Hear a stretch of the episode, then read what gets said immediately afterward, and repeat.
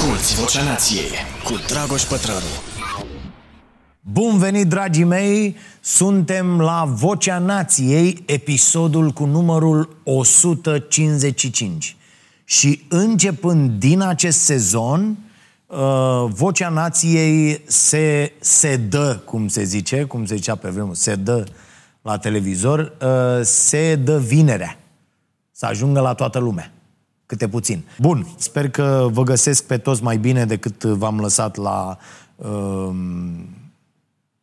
1 iulie, când am uh, intrat noi în vacanță, uh, deși pare că vremurile ne obligă cumva să, să fim recunoscători pentru ceea ce avem, în condițiile în care, iată, pandemia, războiul, criza climatică, problemele pe care democrația le are peste tot în lume, ne fac, toate astea ne fac să ne gândim la ce e mai rău pentru următoarele luni și pentru următorii ani.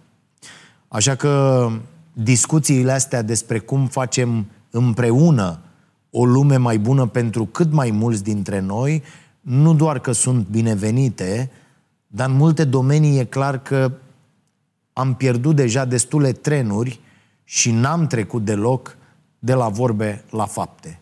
Educația este unul dintre aceste domenii și am zis că e uh, necesar să, să abordăm un astfel de subiect în săptămâna în care se reia școala. Și dacă tot am fost în vacanța asta în Danemarca, și în Danemarca, pentru că am uh, fost în Suedia, am aterizat acolo și am luat-o cu trenul.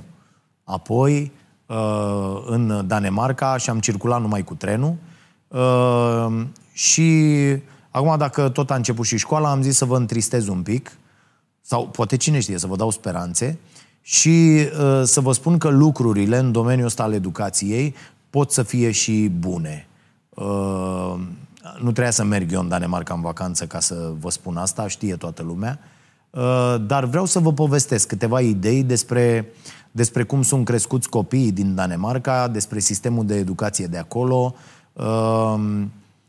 Acolo nu, nu se discută despre lipsa toaletelor în școli, pentru că, ați ghicit, școlile au toalete civilizate în clădirile școlilor. Uh, am primit un comentariu foarte amuzant la o postare despre ministrul Tâmpeanu, de la unul dintre voi. Am folosit uh, ideea și la emisiunea Starea Nației. Uh, dacă nu putem aduce toaletele în școli, să aducem școala în toaletă. Pare Pare un obiectiv mult mai simplu și ușor de realizat. Merge și un tricou inscripționat cu, cu treaba asta. Uh, poate reușim să facem.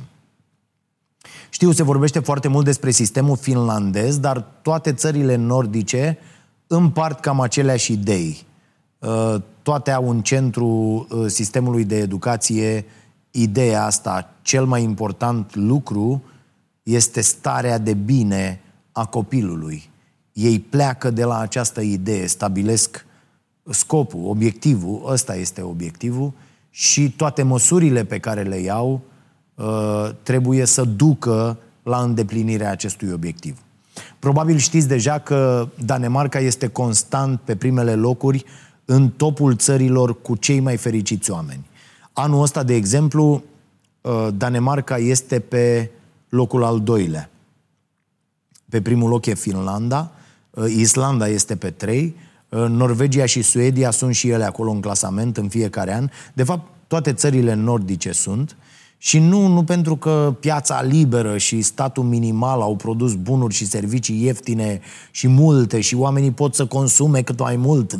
Din contră, în statele nordice, statul chiar decide prioritățile și are grijă, mare grijă, ca piața liberă să nu facă legea.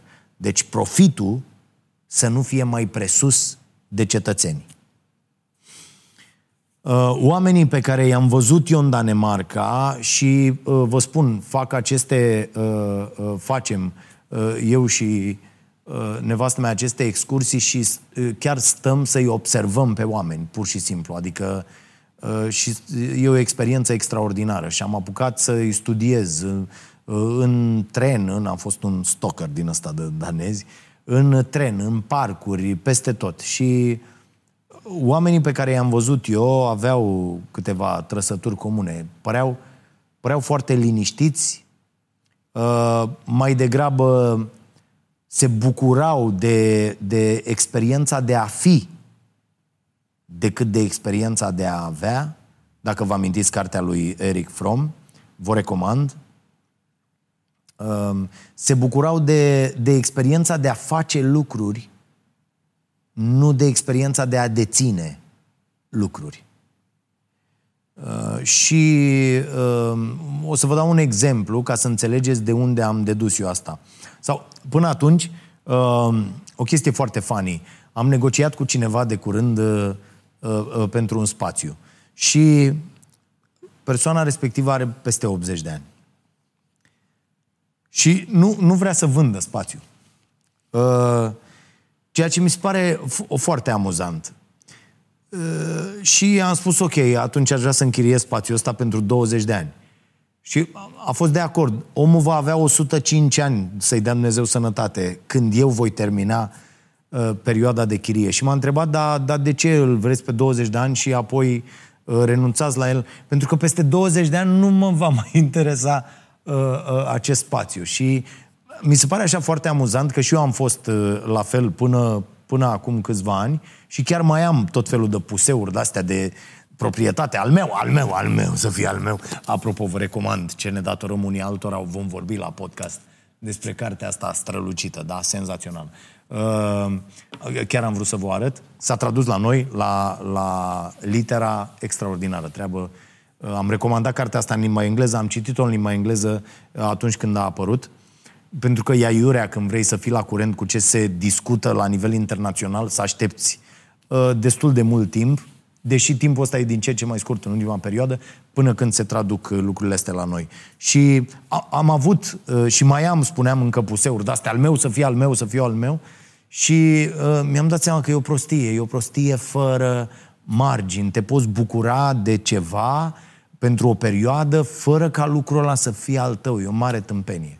Și aici mi-aduc aminte de ce mi-a spus o uh, bună prietenă, uh, Mihaela Nicola, când uh, i-am spus eu că vreau, vreau aia, vreau aia, luăm noi spațiul ăla, facem și mi-a zis, bă, bă, tu ești în, ești în business-ul cu imobiliare? Și am zis, cum adică? Păi când îți cumperi un sediu, nu mai ești în business-ul pe care îl faci tu. Treci în business-ul cu imobiliare. Vrei, te pricep la asta? Vrei să faci un business în imobiliare? Și n-am înțeles la momentul respectiv la ce se referă. După care am început să pricep. Ideea e că dacă ai un business și a, prevezi acolo un profit și ai scazi, cheltuieli, chirie, tot, tot, tot, ăla e businessul. La ce să te legi la cap și cu un spațiu care, care să fie al tău? Mă rog, închid paranteza, scuze. Ziceam că o să vă dau un exemplu ca să înțelegeți de unde am dedus eu toate astea în legătură cu danezii. Nu o să vedeți niciodată în București sau mergeți la școlile astea care s-au deschis săptămâna asta atât de mulți oameni cu uh, încălțăminte veche, uh, murdară pe alocuri, dar nu, nu, adică ei sunt curați, îngrijiți, dar nu, nu uh, uh, hainele sunt, uh, uh, cum să zic, ce cumperi de la noi de la uh, uh, second, uh, ceea ce reprezintă o idee uh, foarte bună. Eu am început să mai intru, uh, să mai văd uh, lucruri, și, uh, dar nu o să, n-o să vedeți uh, la noi deși e multă sărăcie, dar la noi, într-o școală de asta de fițe sau în centrul Bucureștiului, sau nu o să vedeți ceea ce puteți să vedeți peste tot în Copenhaga, de pildă.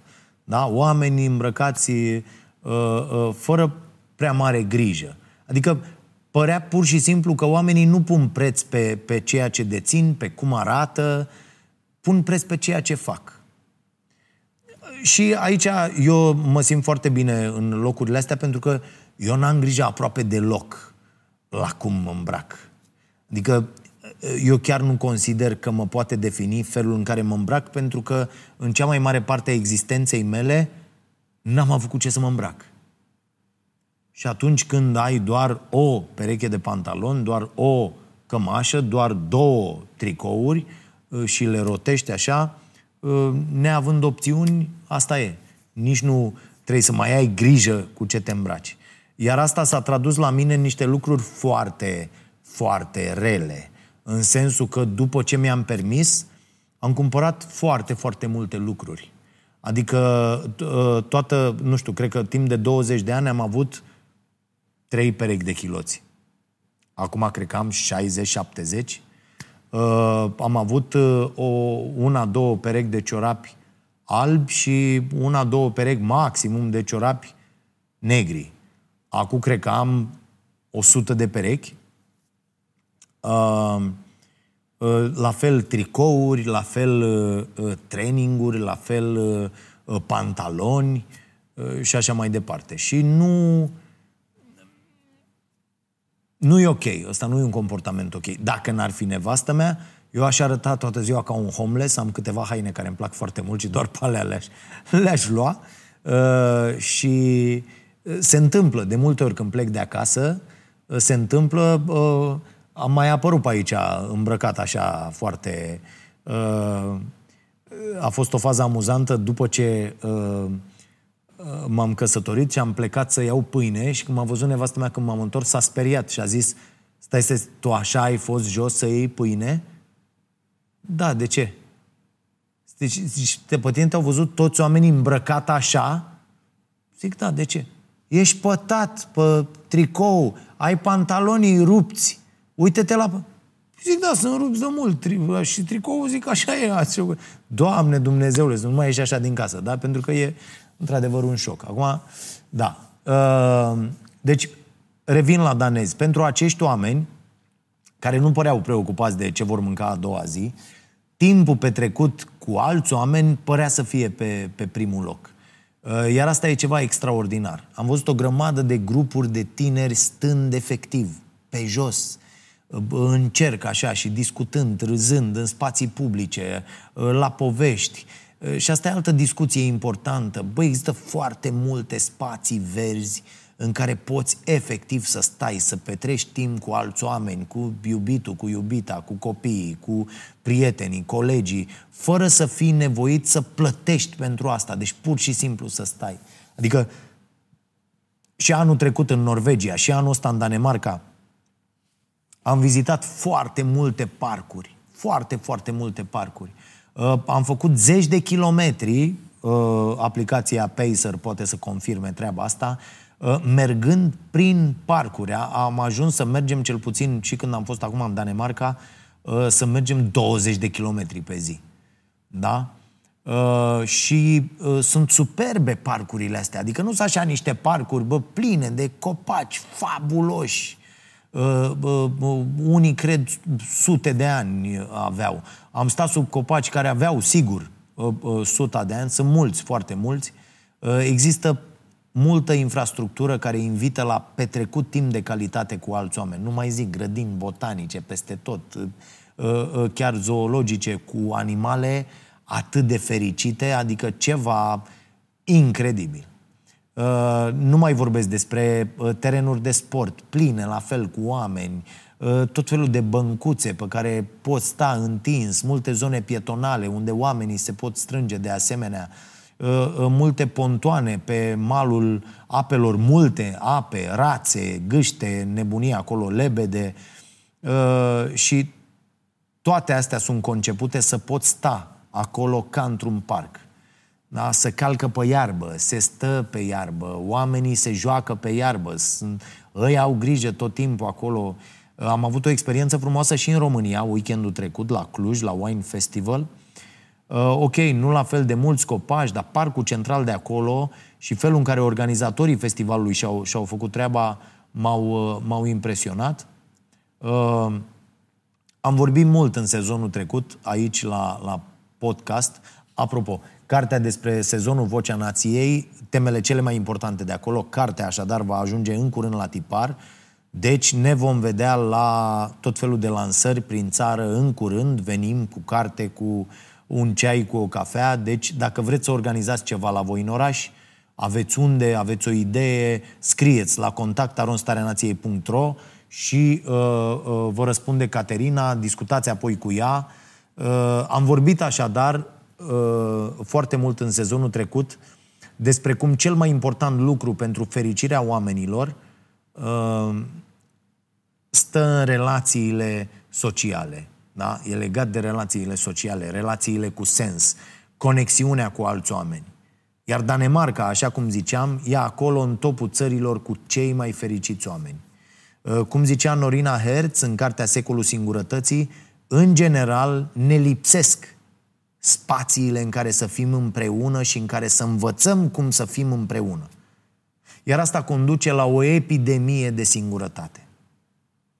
De asta am decis să mă ocup și în orașul meu natal, uh, uh, Ploiești, căutând de vreo trei ani un loc pe care să-l transformăm în Teatru Nației și am, am zis să mă ocup de asta. Să, și suntem, se pare, foarte, foarte aproape uh, să facem asta acum, în aceste zile. Semn că, până la urmă, lucrurile bune se întâmplă celor care vor să facă bine sau măcar încearcă. Da? Și e bine să vă uitați în comunitățile voastre. Bă, există aici locuri suficiente în care ne putem aduna, în care putem discuta, în care ne putem bucura, în care putem dansa, în care putem să facem să, să, să vorbim despre cărți, să vedem un spectacol, să organizăm un spectacol, să organizăm o întâlnire cu cineva, o conferință. O... Dacă nu există, ele trebuie organizate și trebuie să puneți presiune pe autorități să facă locurile astea posibile da? biblioteci, locuri de întâlnire, locuri de unde se pot lua cărți gratuit, ceea ce facem și noi la Cafeneaua Nației. Sperăm să se fure din ce în ce mai puține cărți, pentru că după renovare am făcut inventarul și lipsesc 40% dintre titluri. Asta e, le aducem încă o dată, uh, le mulțumim editurilor care ne înțeleg uh, și încercăm în continuare să punem la dispoziția celor care își doresc să împrumute și să citească aceste cărți după care să le aducă înapoi, uh, să punem la dispoziția lor uh, uh, aceste materiale. Cum spunea și Johan Hari, ne lipsește conectarea cu alți oameni. Iar motivul identificat de el era tot infrastructura asta din jurul nostru, care nu e deloc prielnică întâlnirilor cu alți oameni.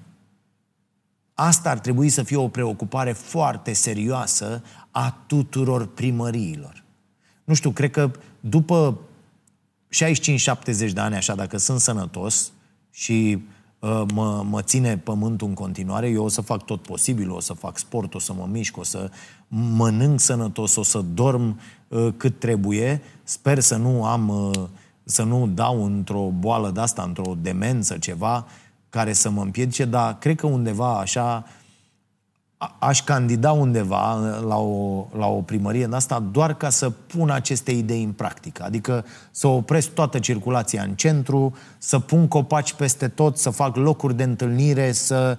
Probabil aș fi demis în trei luni după un referendum, dar aș muri încercând. Da? Asta, asta ar trebui să fie, în opinia mea, prioritatea tuturor primarilor. Și un primar care va candida cu acest mesaj Uh, va avea votul meu și toată susținerea mea necondiționată. Adică unul care vine și îmi zice, nu știu, că într-un oraș ca Ploieștiul întrerupe pe tot bulevardul ăla al Castanilor, dacă știți despre ce e vorba, până în centru și până în partea aia, toată circulația și o mută până alte părți și pune un tren de la de jur împrejur care face așa să plimbă de peste tot și te dai jos și ții niște trotinete de alea și circuli, uh, ăla o să fie senzațional și o să-l susțin. Bun. Problema noastră asta e că oamenii nu împing lucrurile în această zonă, nu pun presiune, nu doresc mai multă verdeață. Ar vrea să parcheze ă, M-a sunat azi doamna uh, uh, directoare de la școala unde a terminat filmul 8 clase și mi-a spus, domnul Pătraru, sunt terminată am zis că, na, și cu toată nebunia, ne urmărește în continuare și pandemia și tot, domne, să-și lase copiii, părinții la poartă și de acolo ei să meargă la clasă. Doamne, să dărme gardul, să urcă pe garduri și când îi așteaptă, vor să meargă până în clasă, până... Este ceva de groază. Da, avem o foarte mare problemă cu, uh, uh, cu educația și asta e, trebuie să le explicăm oamenilor, dar oamenii tot vor vrea să, să meargă până unde au ei treabă.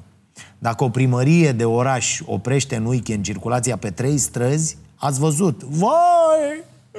Vai de mine, ce nenorocire! Trebuie să las mașina aici și să merg trei străzi pe jos. Extraordinar! Extraordinar! Nu mai pot, mă, târtanii, mai ales aia cu BMW-uri, să meargă cu mașinile pe unde vor ei. Este un scandal? Educația, dragii mei. E vorba de educație. Tot aici ajungem. Eh, să ne întoarcem în Danemarca. E mai frumos decât la noi. Pare că în Danemarca lecțiile astea au fost învățate, iar rezultatele sunt vizibile. Uh, când citești despre toate aceste idei, iar apoi le vezi puse în practică, lucrurile se leagă atât de frumos și le înțelegi mult mai bine. Sigur, nu pretind eu acum că am înțeles pe deplin viețile acestor oameni în câteva zile cât am stat acolo, 10, 11. Uh, sunt convins că experiența de a fi turist și de a observa lucruri e mult diferită de experiența de a locui într-o țară și de a te lovi uh, în cele din urmă de nereguli, că sunt peste tot.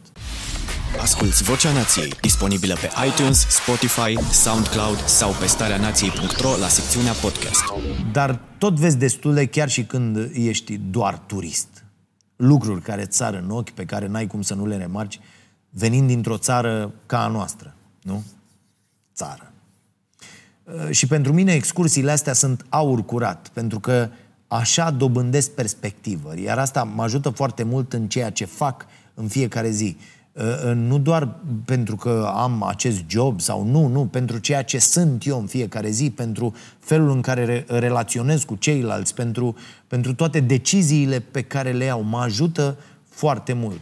Și uh, ok, înțeleg, ai copii mici, cum am avut și eu, da, te bagi într-un resort de la, la all inclusiv și dai p- p- uh, bani și faci, dar nu, nu, excursiile sau experiențele senzaționale le ai când mergi într-o țară, te plimbi de colo-colo, stai de vorbă cu oameni, mergi să uh, uh, vezi cum, cum se mănâncă, cum se trăiește, cum se petrece timpul liber uh, peste tot. De pildă, merită povestit că pe la ora 15-16, da, e plin deja de danezi peste tot prin, prin orașe. Ziua de muncă e, e destul de scurtă. Munca nu se întinde ca la noi până la 8-9 seara. Și am mai observat o chestie foarte interesantă. Foarte, foarte mulți părinți tineri, la, la 3, la 4 ambii părinți sunt cu copilul la plimbare, în parc. Și chiar nu exagerez, există și foarte multe articole pe tema asta, le puteți căuta, le puteți citi. E perfect normal în Danemarca uh, ca ambii părinți să plece de la muncă la ora 15, să-și ia copilul de la grădiniță sau de la școală și să meargă cu el la o plimbare. Da? Eu plec dimineața, asta s-a întâmplat toată săptămâna asta, am plecat dimineața de la, la, la 8, ajung acasă după 9 seara, 10 în zile ca luni, când am uh, live-ul cu abonații. Uh, E drept, noi încercăm să compensăm lucrând mai puține zile pe săptămână, dar nu ne iese mereu. La mine munca e ceva...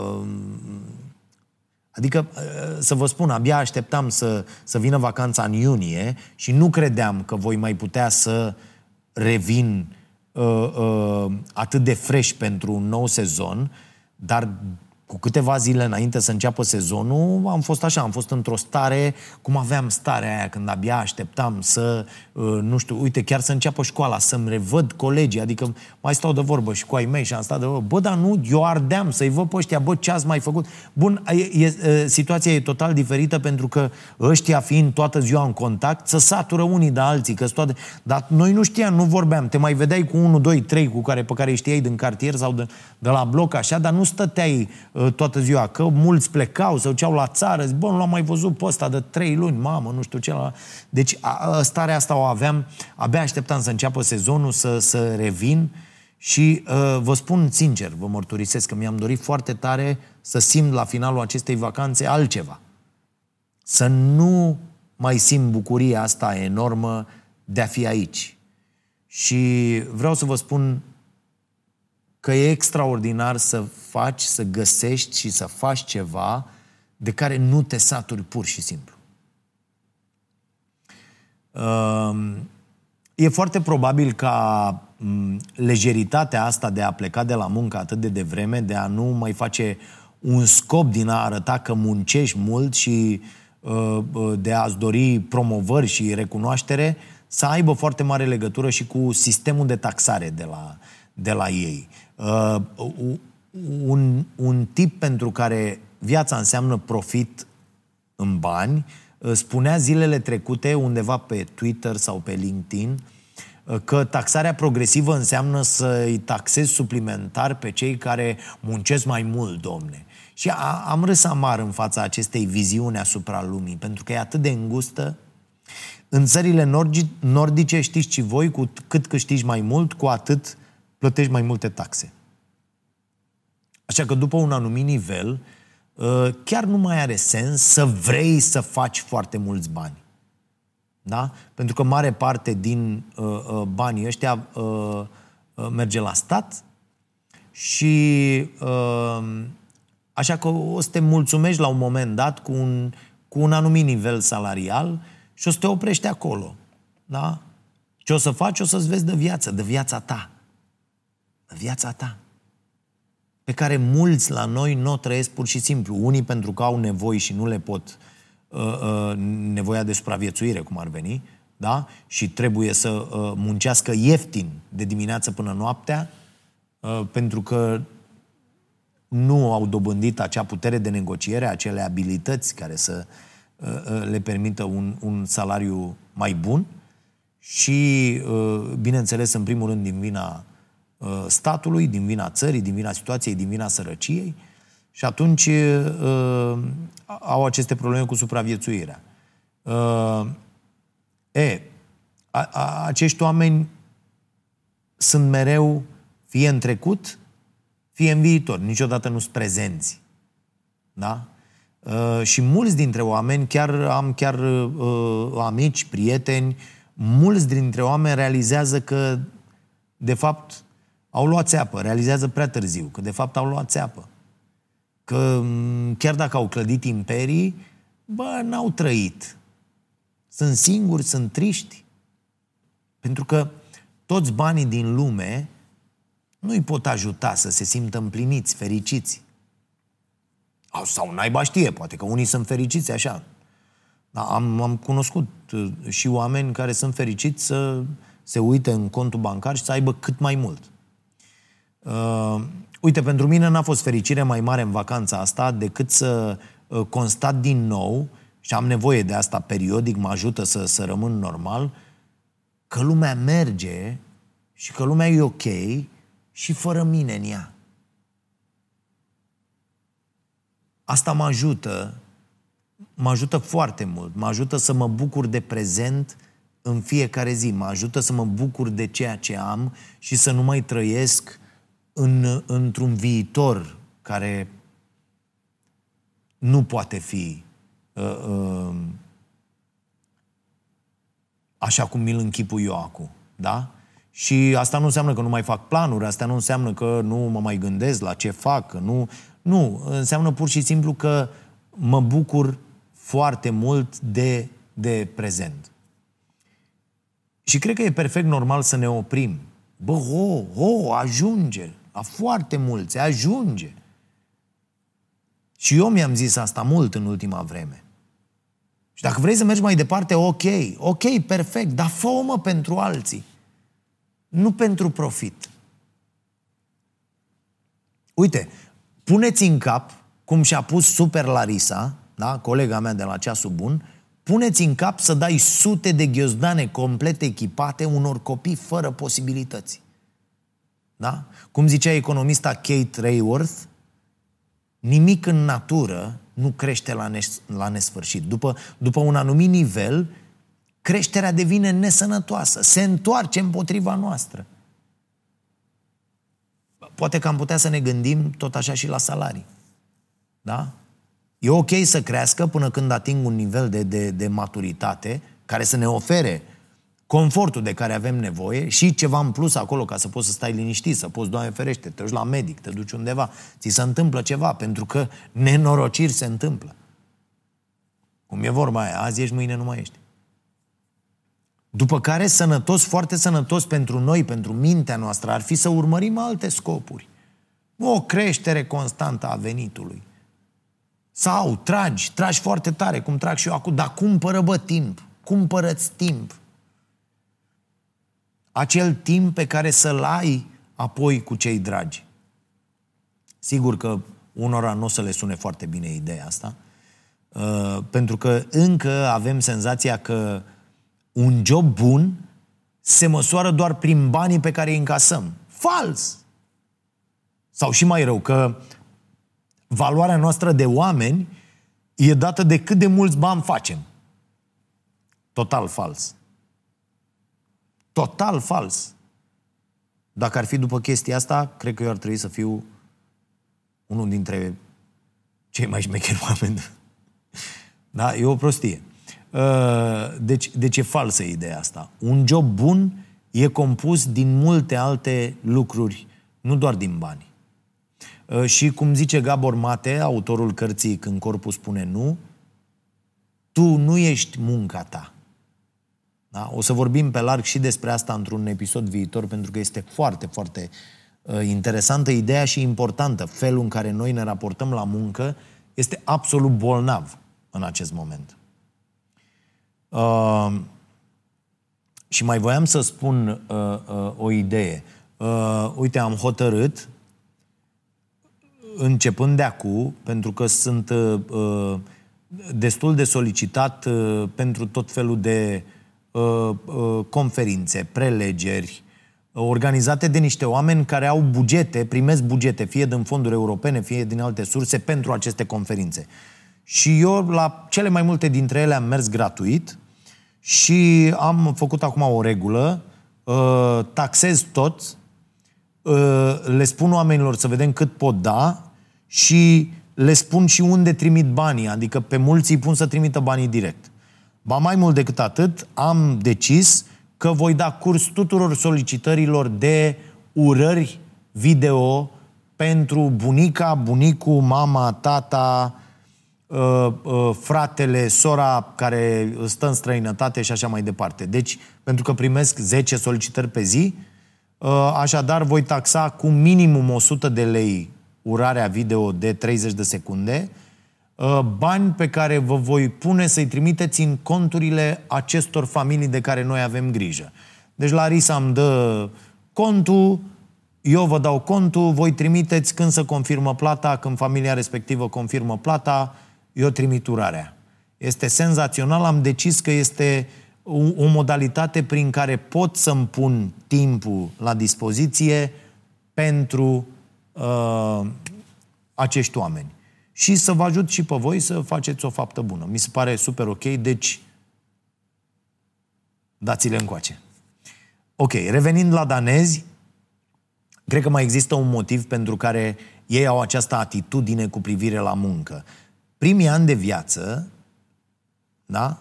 Primii ani de viață, iar apoi sistemul de învățământ. Astea sunt uh, uh, cele două aspecte. De ce spun asta? Pentru că ambiția și competiția sunt foarte prost văzute în școlile din Danemarca. Da? Uh, și nu mai merge să o zicem pe aia. Păi da, bă, n-ați văzut, îi batem la fotbal de iuscăm, pe unde îi prindem. Bă, nu prea. Da? Cel puțin la nivel de echipă națională se întâmpla odată. Uh, citisem într-un articol povestea unei doamne care spunea că s-a dus să-și ia copilul de la grădiniță și în timp ce aștepta acolo a văzut un alt copil care uh, uh, părea că uh, tocmai ce învăța să meargă și bineînțeles că a simțit nevoia să-l încurajeze, cum facem toți când vedem cât un copil care se străduiește să facă ceva. Așa că i-a zis, hai că poți, ești super bun la asta, te descurci minunat. E, a intervenit educatoarea imediat să-i spună, uh, cred că știe și el că e bun la mers. Cu alte cuvinte, laudele de genul ăsta uh, nu și-au locul între uh, copii acolo. La noi e și mai prost. Calcă-l pe la pe beregată, doar tu contezi, du-te, du-te, fii egoist, nu da la nimeni, omoară-i pe ceilalți. Uh, realizează-te, Există în, uh, în grădinițele și școlile din Danemarca ceea ce se numește legea sau legile din Iante. Da? The law of Iante în engleză. Uh, un, uh, se scrie Jante, înțeleg că așa se pronunță, uh, un cod de conduită creat de un autor de ficțiune care explică înclinația pe care o au țările nordice înspre uh, egalitate. Iante e numele unui oraș imaginat de acest autor și există 10 legi în acest cod de conduită. Toate au legătură cu ideea că nu trebuie să crezi despre tine că ești special sau că ești mai bun decât alții. Cum vi se pare? Și uh, mă gândesc la mine și la copilăria mea și la cât de întunecată mi-a fost mintea de multe ori de, de competiția asta idiotă, da?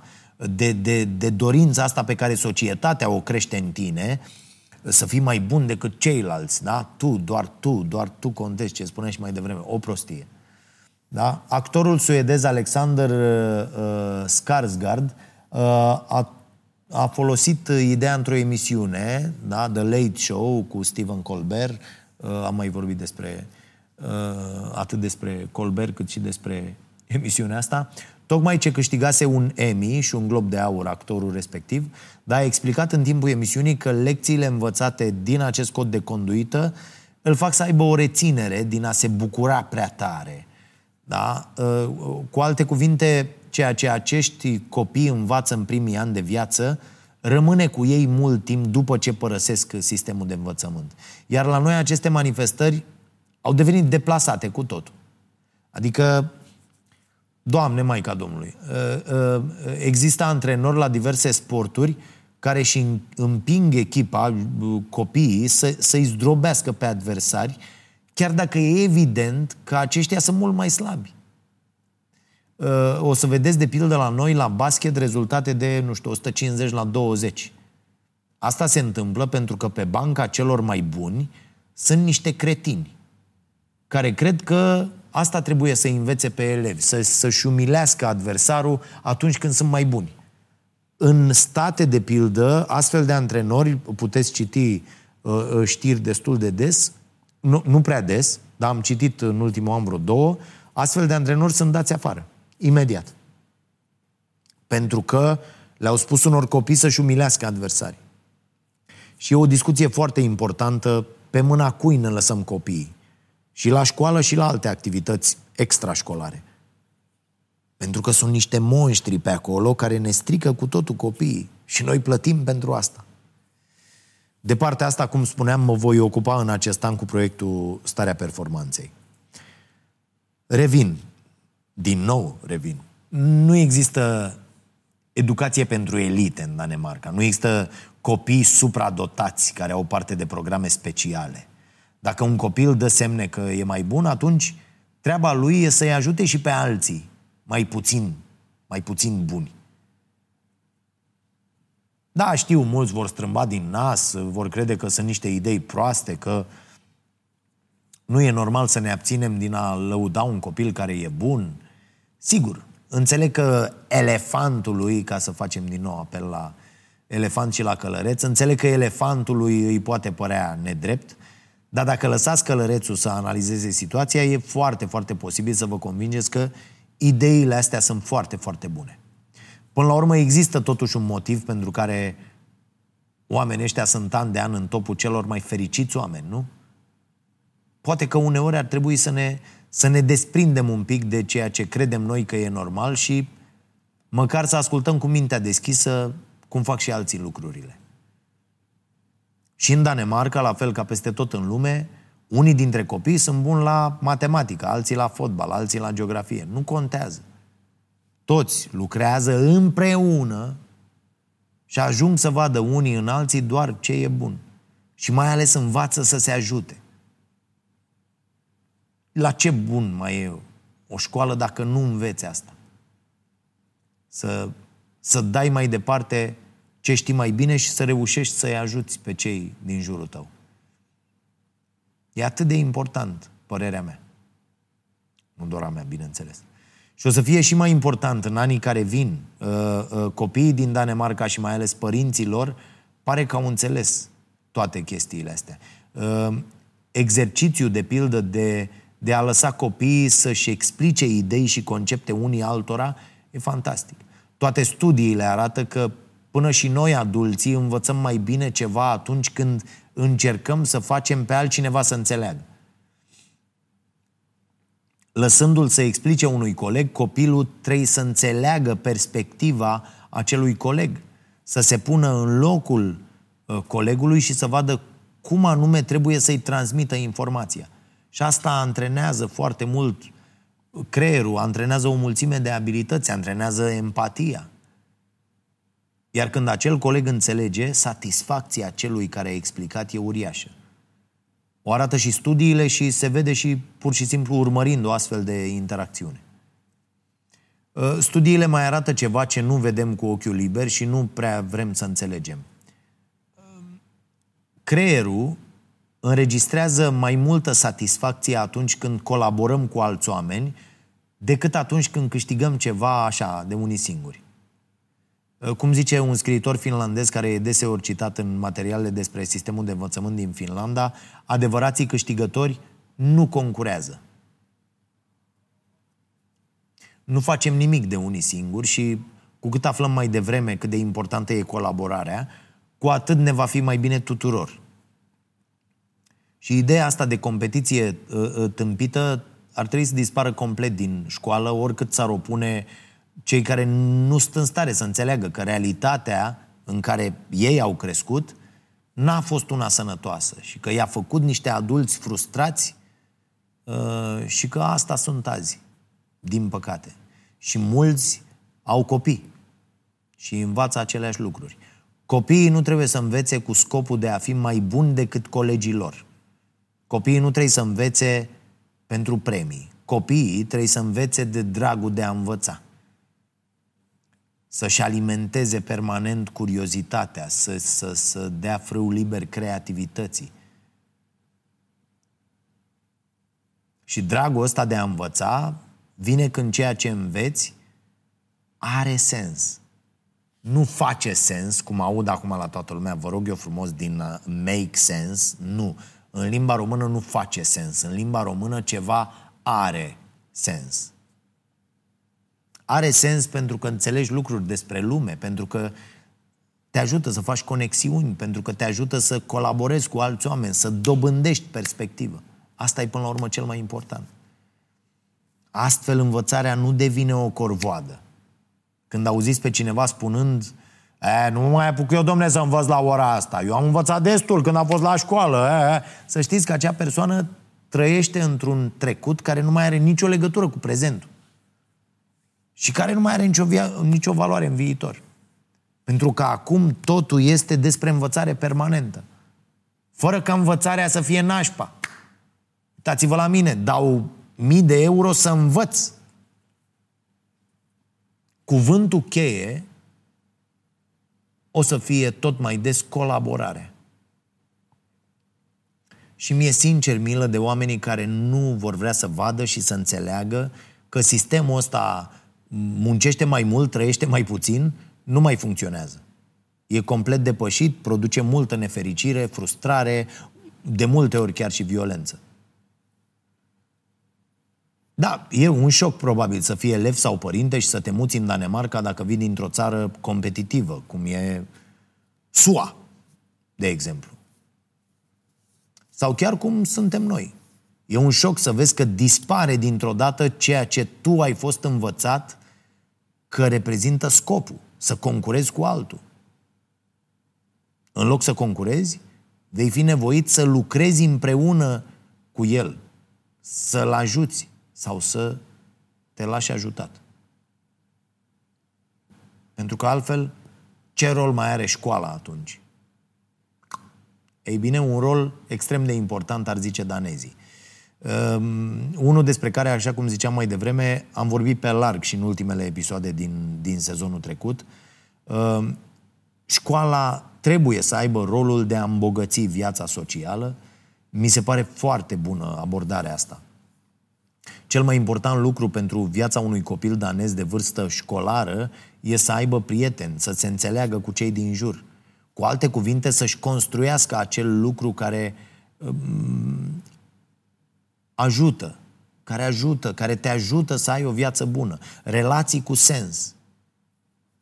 Și se pare că scopul e atins. Pentru că, apropo de asta, am aflat că uh, poate să fie uneori foarte greu pentru un străin care se mută acolo să intre într-un cerc de prieteni format din danezi. Iar asta se întâmplă pentru că relațiile pe care danezii le formează încă de mici rămân foarte bine sudate în, pe parcursul întregii vieți. Legăturile lor sunt foarte strânse. E un sentiment foarte bun să ai lângă tine pe cineva cu care ai crescut, să vă știți toate poveștile și toate întâmplările din, din viață. Nu știu câți dintre noi avem norocul să păstrăm măcar un astfel de om lângă noi pe tot parcursul vieții, în afară de oamenii din familie. M-am văzut de curând cu un fost coleg de școală uh, primară și gimnaziu și am vorbit uh, și cu mai mulți pe uh, WhatsApp, ne-am reunit și am vorbit despre o întâlnire și mi-am dat seama că și acum, deși nu i-am mai văzut pe mulți dintre acești oameni de peste 30 de ani, sunt cei cu care am legat cele mai sincere și frumoase prietenii. Sigur, erau alte vremuri atunci, aveam toți cam aceeași situație materială, iată, apropo de egalitatea asta, sistemul era cu totul altul, eram obligați să-i ajutăm pe cei care rămâneau în urmă, la școală, obligați să-i ajutăm și am crescut cu chestia asta. Și stăteam foarte mult împreună. Da? Și pe lângă obligațiile pe care le aveam la școală, să-i ajutăm pe cei care rămâneau în urmă, ă, ne ajutam pe noi de fiecare dată. Esența acestor idei din Danemarca e următoarea. Un copil fericit se transformă într-un adult fericit. Scoate școala noastră copii fericiți? Și în cele din urmă, poate că acel adult fericit se transformă și într-un părinte fericit care va aplica aceleași reguli cu copilul lui.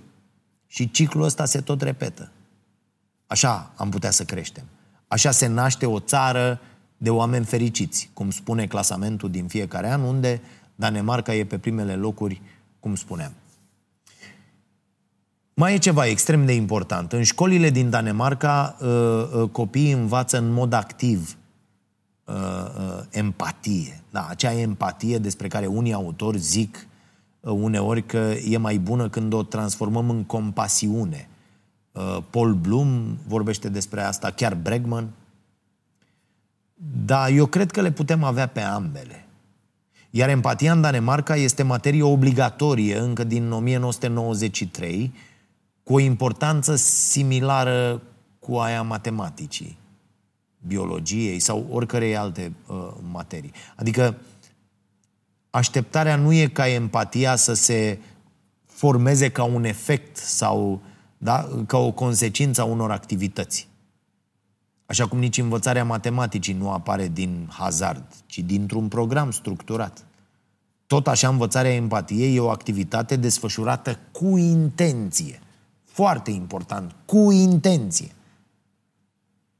O oră pe săptămână la cursul de empatie, elevii discută liber și deschis despre problemele lor și ale colegilor, uh, fie că sunt probleme legate de școală sau de alte situații și încearcă împreună să găsească soluții.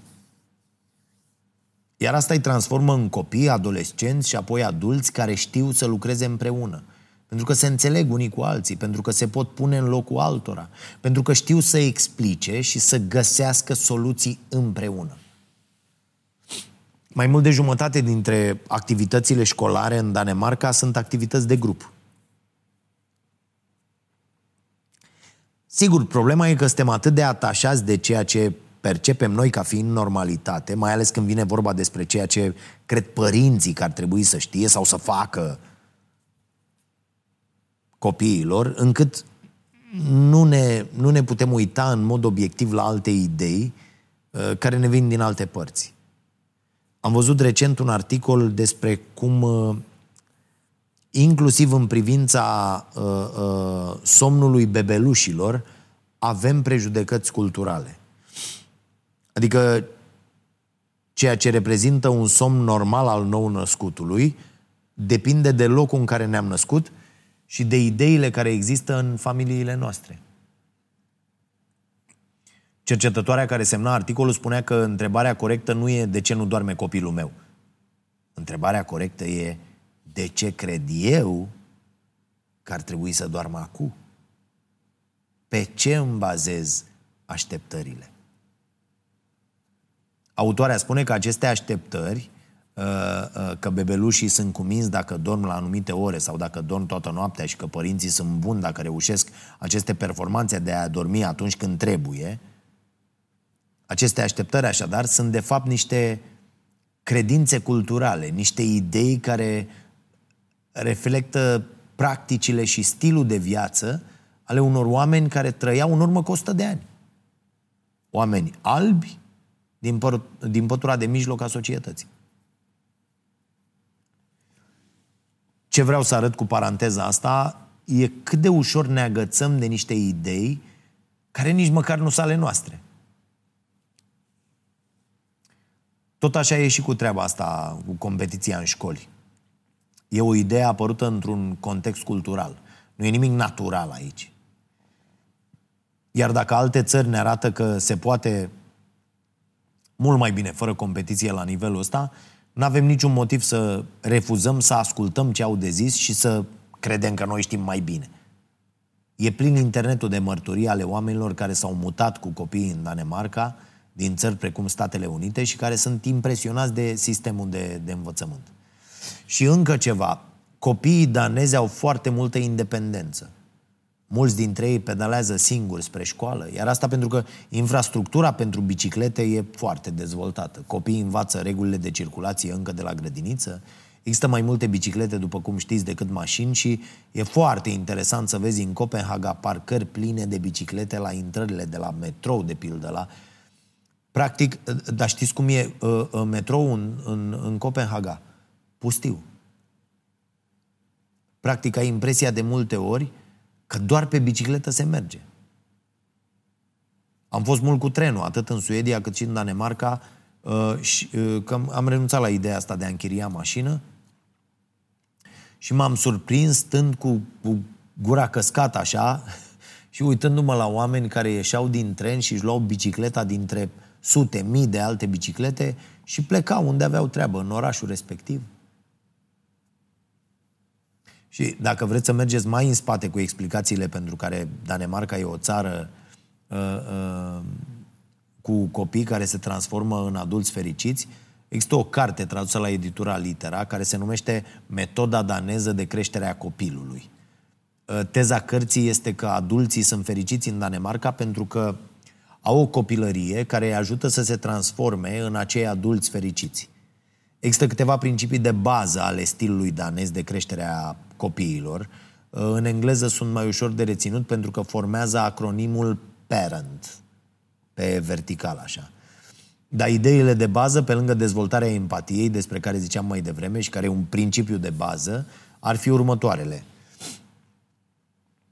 Jocul liber, încurajarea autenticității, da? a, a realismului, adică Uh, nu știu, dacă copilul uh, te întreabă ceva, dă un răspuns sincer, adevărat, nu-l minți, cum se întâmplă la noi. Apoi, fără ultimatumuri. Aici e clar, da? Fără țipat, fără amenințări, fără uh, accent pe munca în echipă, creșterea copiilor cu respect, ceea ce la noi nu se întâmplă în foarte multe situații, timp de calitate petrecut împreună cu copiii, acel concept îl mai vedeți peste tot, H-Y-G-G-E se scrie, da? Se pronunță Huga în daneză, uh, un cuvânt care există în daneză și în norvegiană și care descrie o stare de confort, de bine, de, de apropiere.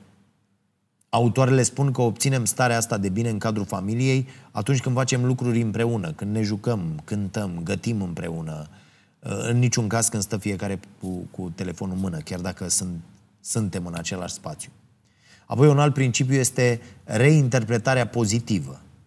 Ce înseamnă asta? Înseamnă că accentuezi aspectele pozitive ale unei experiențe negative. De exemplu, dacă un copil vine acasă și spune că a avut o zi proastă la fotbal, că a jucat prost, spune că o să se descurce mai bine data viitoare. Noi zice, bă, da, prost ești. Până zice el că a jucat, bă, prost ești, bă, te-am văzut. Și mai e ceva interesant. Uh, zic aceste autoare că ar trebui să evităm să punem etichete negative altor copii. Adică să separăm comportamentul de copil. În loc să spunem că un prieten de joacă e leneș, să spunem că acu e afectat de o lene. Mi-e o lene de mă doare. Uh, poate că sună amuzant, dar cred că e o lecție importantă să faci această delimitare între oameni și ideile lor sau între oameni și anumite trăsături ale lor care poate nu sunt definitorii. Înțelegi? Adică să nu-i mai spunem prim-ministrului Ciucă Dolofanu cu ochelari. Nu e ok. Mai ales la emisiunea Starea Nației. Că acolo faceți toate nenorocirile astea. Ceea ce propun, de fapt, autoarele este să ne dăm jos acești ochelari culturali pentru moment și să încercăm să, să vedem lumea asta a copiilor folosind metoda daneză. Și dacă nu ne place ce vedem, e ok, putem reveni la ale noastre. Dar mi-e greu să cred că dacă ești un om rațional, dacă ai acea mentalitate de cercetaș despre care am tot vorbit, despre care scrie Julia Galef, parcă, și îți permit să te lași contrazis, o să, o să vrei să revii la ideile tale după ce vezi cum stau lucrurile acolo și în alte părți. Din păcate știm deja ce produce sistemul nostru de învățământ, verificăm în fiecare an de peste 30 și ceva. Uh, suntem uh, definiția prostiei pentru că întotdeauna um, facem același lucru și așteptăm cu totul alte rezultate. Uh, nu producem ceea ce trebuie. Am mai vorbit despre asta și anul trecut și despre o parte dintre soluțiile propuse de oameni care studiază sisteme de învățământ în jurul lumii. O soluție des invocată este investiția asta în profesori. Stăm foarte prost și la acest capitol în România, pe lângă multe altele. Cât timp încă păstrăm acest sistem în care avem un unic emițător de informație, profesorul, și mai mulți uh, receptori, cât timp există distanța asta da, dintre autoritate și cei care primesc educație, ar trebui măcar să ne asigurăm că emițătorul e foarte, foarte bine pregătit să transmită lucrurile cu adevărat importante și să le transmită într-un fel care să-i facă pe acești copii să-și dorească să învețe. Da? Trebuie să avem grijă uh, ca munca emițătorului uh, uh, să aibă aceste caracteristici despre care vorbește și uh, Cal Newport, uh, caracteristici care te fac să fii bun și apoi pasionat de ceea ce uh, uh, faci de activitatea ta. Autonomie, competență, conectare. Da? Adică o muncă cu sens. Și mi se pare esențial să fim uh, preocupați de starea de bine a celor care uh, se ocupă de copiii noștri. Iar peste asta să construim apoi tot ce ne lipsește și știm deja de ani buni că avem nevoie.